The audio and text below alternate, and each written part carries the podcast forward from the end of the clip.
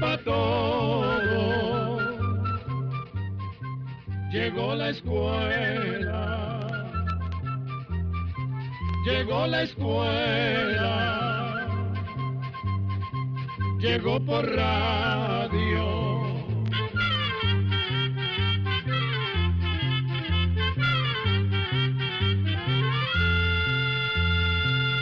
Oigamos la respuesta. Es el programa que les trae a ustedes el Instituto Centroamericano de Extensión de la Cultura, ICQ. ¿Cómo están amigos? Esperamos que muy bien. Es un gusto volver a encontrarnos en este programa de Oigamos la Respuesta.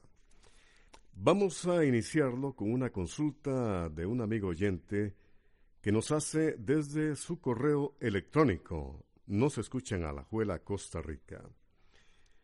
Dice, quisiera saber qué tipos de cactus son los que echan flor y si este tipo de planta es una antopita.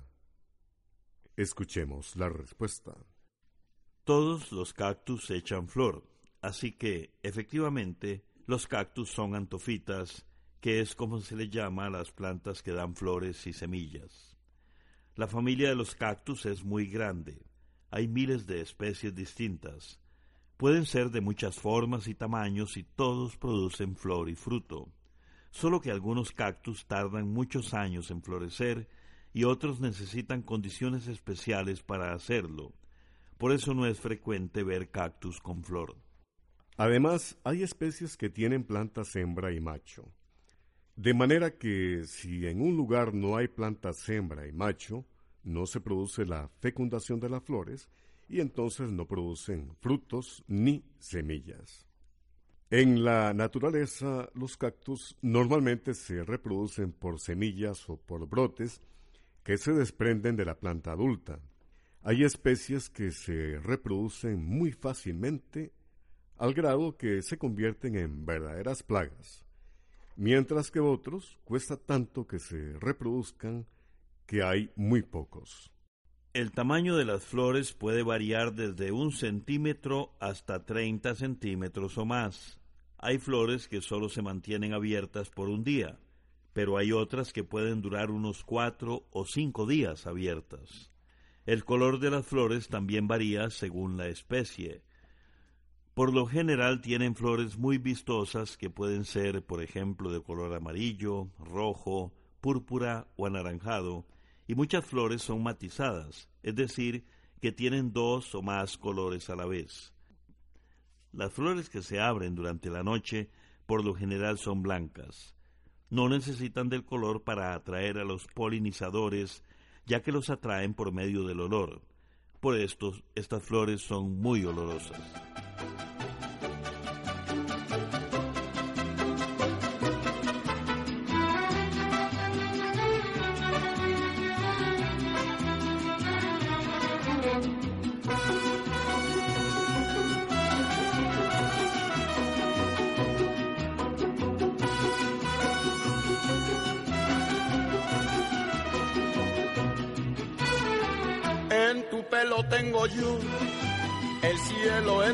Brazos, el calor del sol en tus ojos tengo luz, de luna y en tus lágrimas sabor, de mar en tu boca y un panal, de mieles y en tu aliento escucho ya.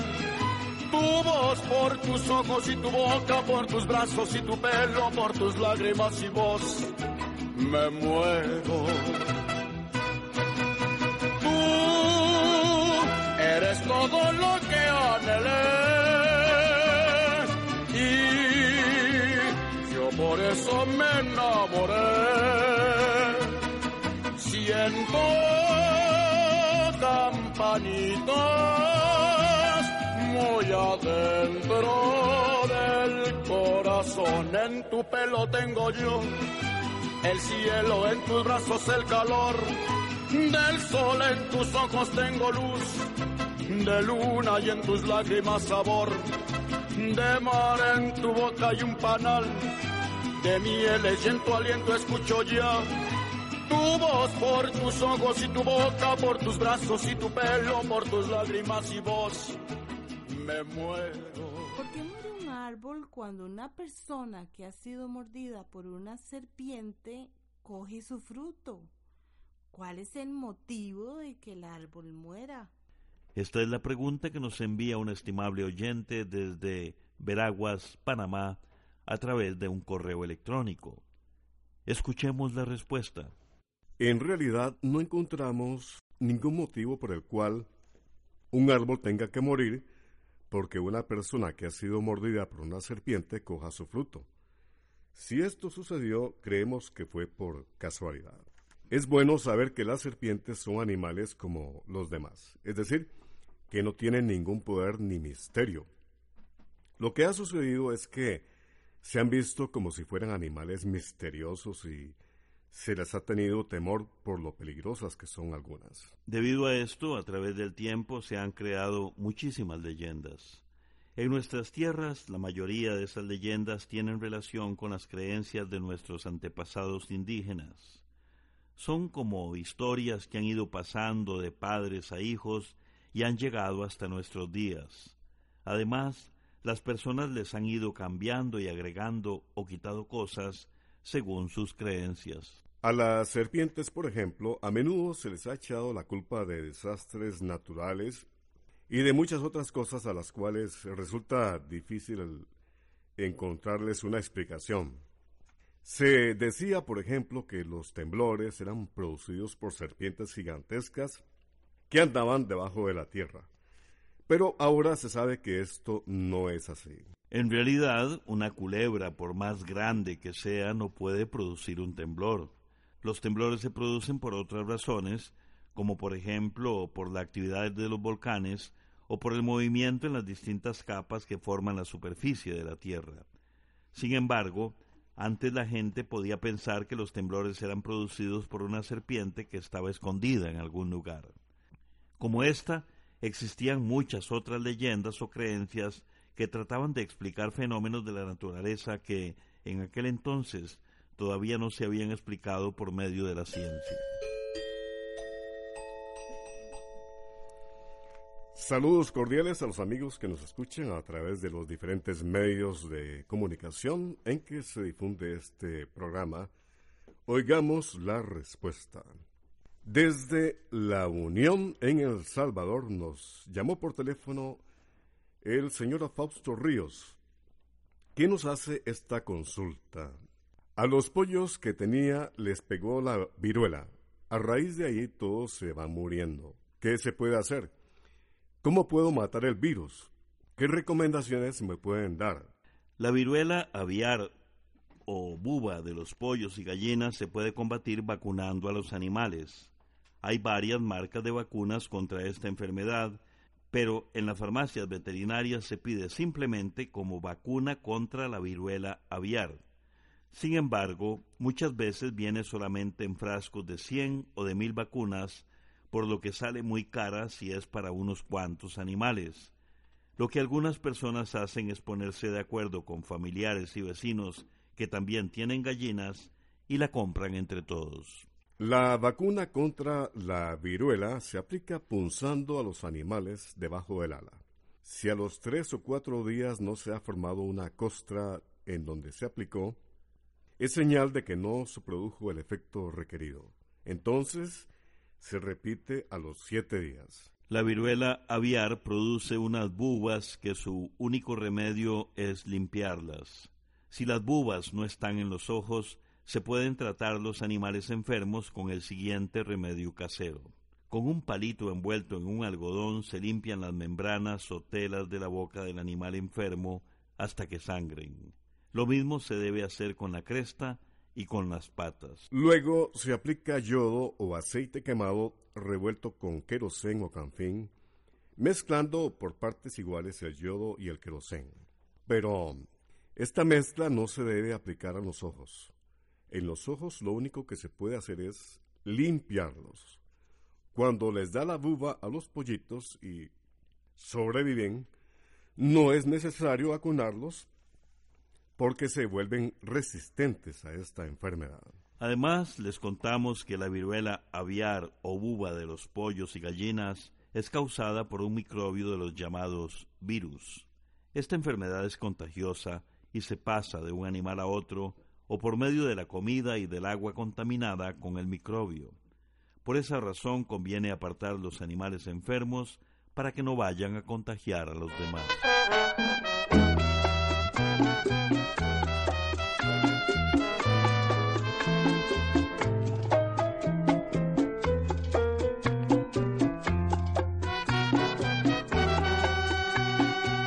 Muchas gracias, viejo amor, por haberme hecho feliz en los días que nos quisimos.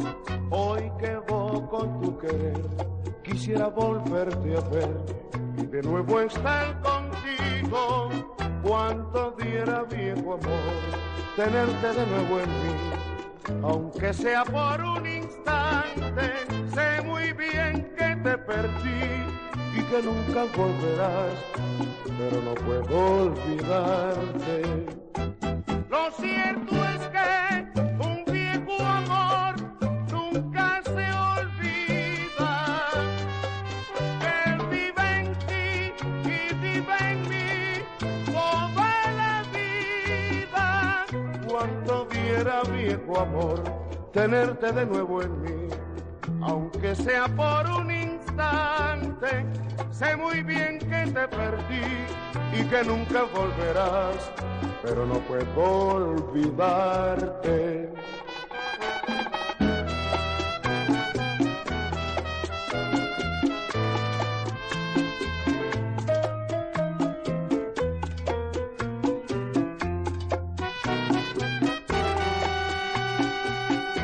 Muchas gracias, viejo amor, por haberme hecho feliz en los días que nos quisimos.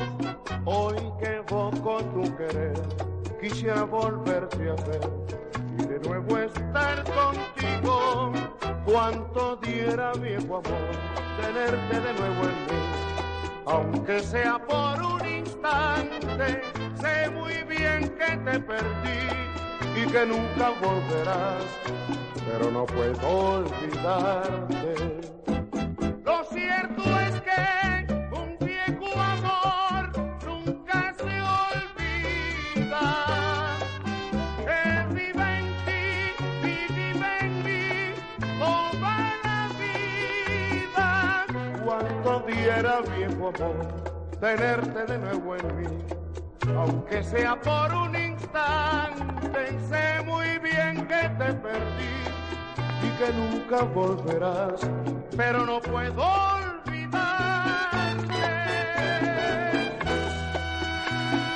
Oigamos la respuesta es el programa que usted escucha gracias a la cortesía de esta emisora y por supuesto a su amable atención.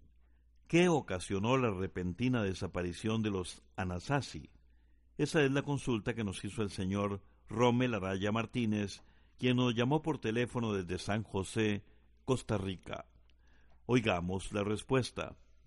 Queremos empezar contándole, don Rommel, que los Anasazi fueron los antepasados de los indígenas que hoy viven en el sudeste de los Estados Unidos. En algunos lugares de los estados de Colorado, Nuevo México, Utah y Arizona. Anasazi es una palabra que viene de los indígenas navajos y significa los antiguos. Sobre los Anasazi llama mucho la atención la gran habilidad que tenían para hacer complicadas construcciones en las paredes de roca del desierto. En esos lugares armaron casas de adobe y edificios de hasta cinco pisos de alto. Para poder vivir en esos lugares tan secos, los Anasazi inventaron todo un sistema para llevar agua a través de canales y almacenarla luego en tanques. Los Anasazi también fueron hábiles tejedores de cestas y grandes alfareros. Se vestían con ropas hechas con fibras de yuca envueltas en tiras de piel de conejo o plumas de aves. Además, tejían en grandes telares con los que fabricaban mantas, camisas, túnicas y muchos productos más. Teñían las telas con colores que sacaban de las plantas. Para cultivar la tierra, los Anasazi usaban instrumentos de piedra y madera, pues no conocían los metales. Tampoco conocían la escritura, pero dejaron numerosos petroglifos que son dibujos hechos en piedra. Para los Anasazi era muy importante observar el movimiento de los astros porque así sabían cuándo era la mejor época para sembrar y cosechar.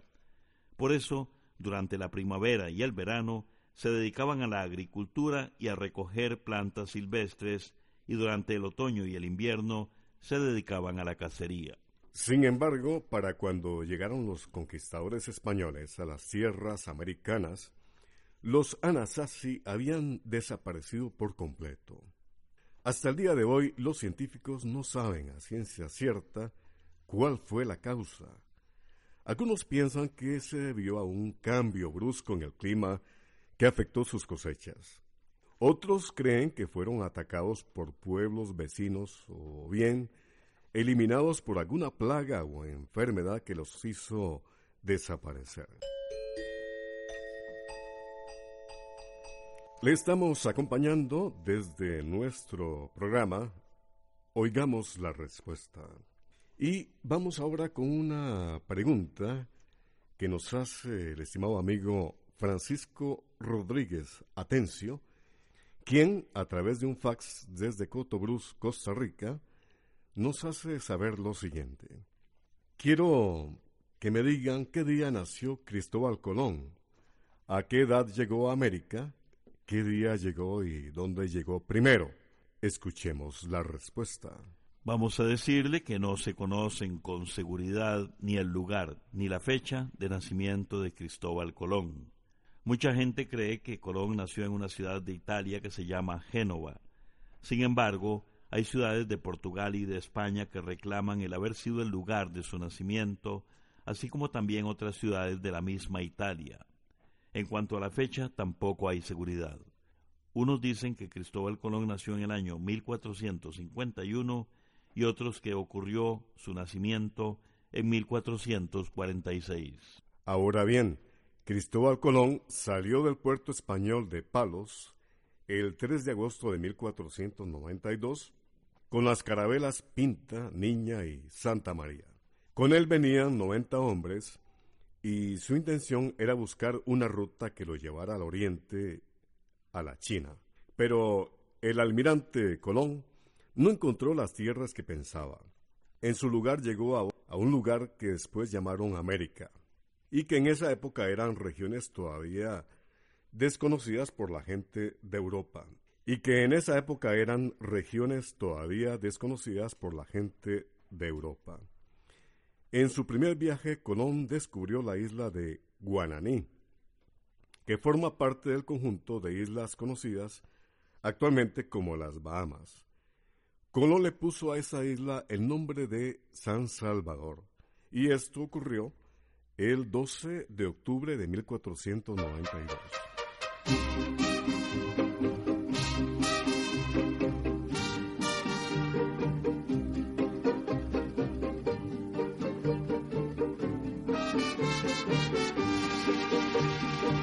¿Qué pasará si tú me dejas? ¿Qué pasará si tú me olvidas? Le he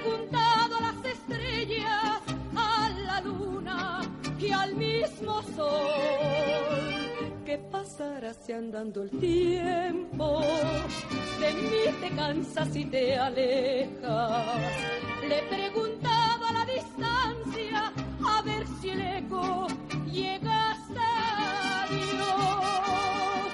Desesperada, presintiendo tu partida, me imagino que te has ido para ver la reacción que sufriremos cuando estemos separados y tú pienses en mis besos y yo añoro tu calor. Fue la visión de este delirio, todo un desastre de locura, como si el mundo se estrellara, un cataclismo para los dos.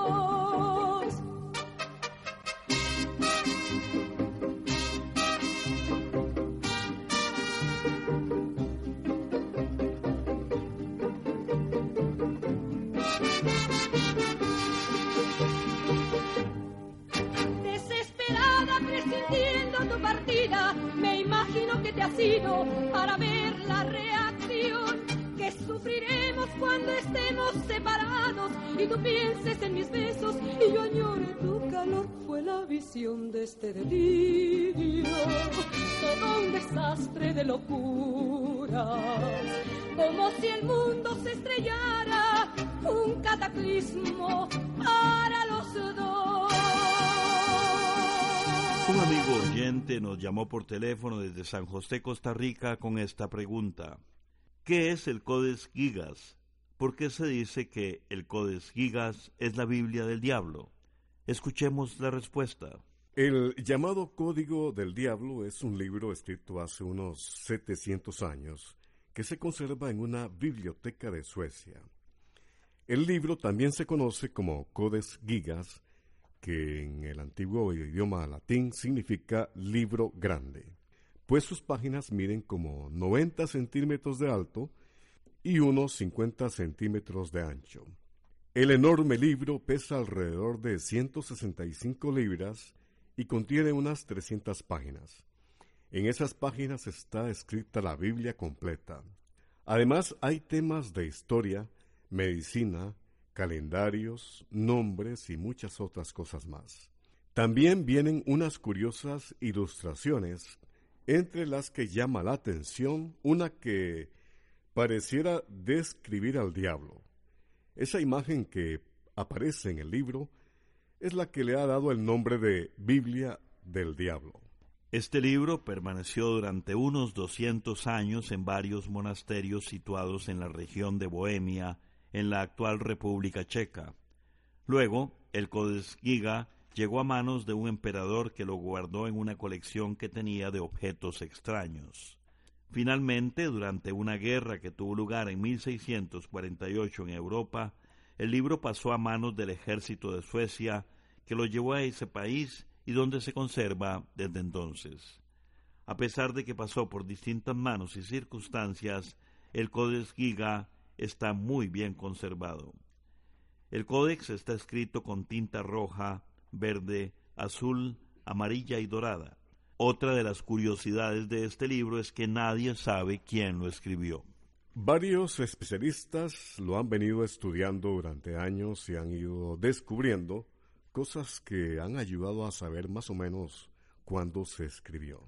Según opinan estos expertos, pareciera que todas las páginas fueron escritas por una sola persona, pero se pregunta cómo alguien eh, dedicó tanto tiempo a esta tarea que pudo haberle llevado de 10 a 20 años. A raíz de lo difícil que ha sido saber sobre el origen de este libro tan raro, con el tiempo, la gente ha inventado distintas historias y leyendas. La más conocida dice que un monje que había cometido una grave falta e iba a ser ejecutado fue perdonado. Entonces el monje prometió hacer en poco tiempo un libro donde escribiría toda la Biblia. Pero como vio que no podría terminar el trabajo, pidió ayuda al diablo, quien le tuvo listo el trabajo en una noche. Se dice que la prueba de ese pacto entre el diablo y el monje es la imagen que ha hecho famoso a este libro. A pesar de que el Codex Gigas se sigue estudiando, hay muchas cosas que aún son un misterio y por eso se despierta la curiosidad y la imaginación de la gente. Programa de Control 49. Todavía nos quedan algunos almanaques Escuela para Todos de este 2017 y acudimos a usted, sí, a usted que no ha comprado el libro almanaque Escuela para Todos para que lo compre o usted que ya lo compró, invite, háblele a aquellos que no lo han comprado para que lo compren. Sea uno más de esos lectores que gustan del almanaque Escuela para Todos. Usted lo puede conseguir en los lugares de costumbre. Así llegamos a un programa más de Oigamos la Respuesta. Pero le esperamos mañana, si Dios quiere, aquí por esta su emisora y a la misma hora. Mándenos sus preguntas al apartado 2948-1000 San José, Costa Rica. También nos puede llamar a los teléfonos 22 25 52 38 o 22 25 53 38 o mándenos un fax al 22 25 22 27. También le damos el correo electrónico isq.org. Celo de letreo icecu arroba icecu.org. Para nosotros sus preguntas son muy importantes y estamos para servirle. También puede dirigir su pregunta a esta emisora que ellos amablemente nos la harán llegar. Muy importante, dele su nombre completo, dirección bien exacta ah, y el lugar donde escuche el programa. Recuerde que comprender lo comprensible es un derecho humano. Que Dios le bendiga.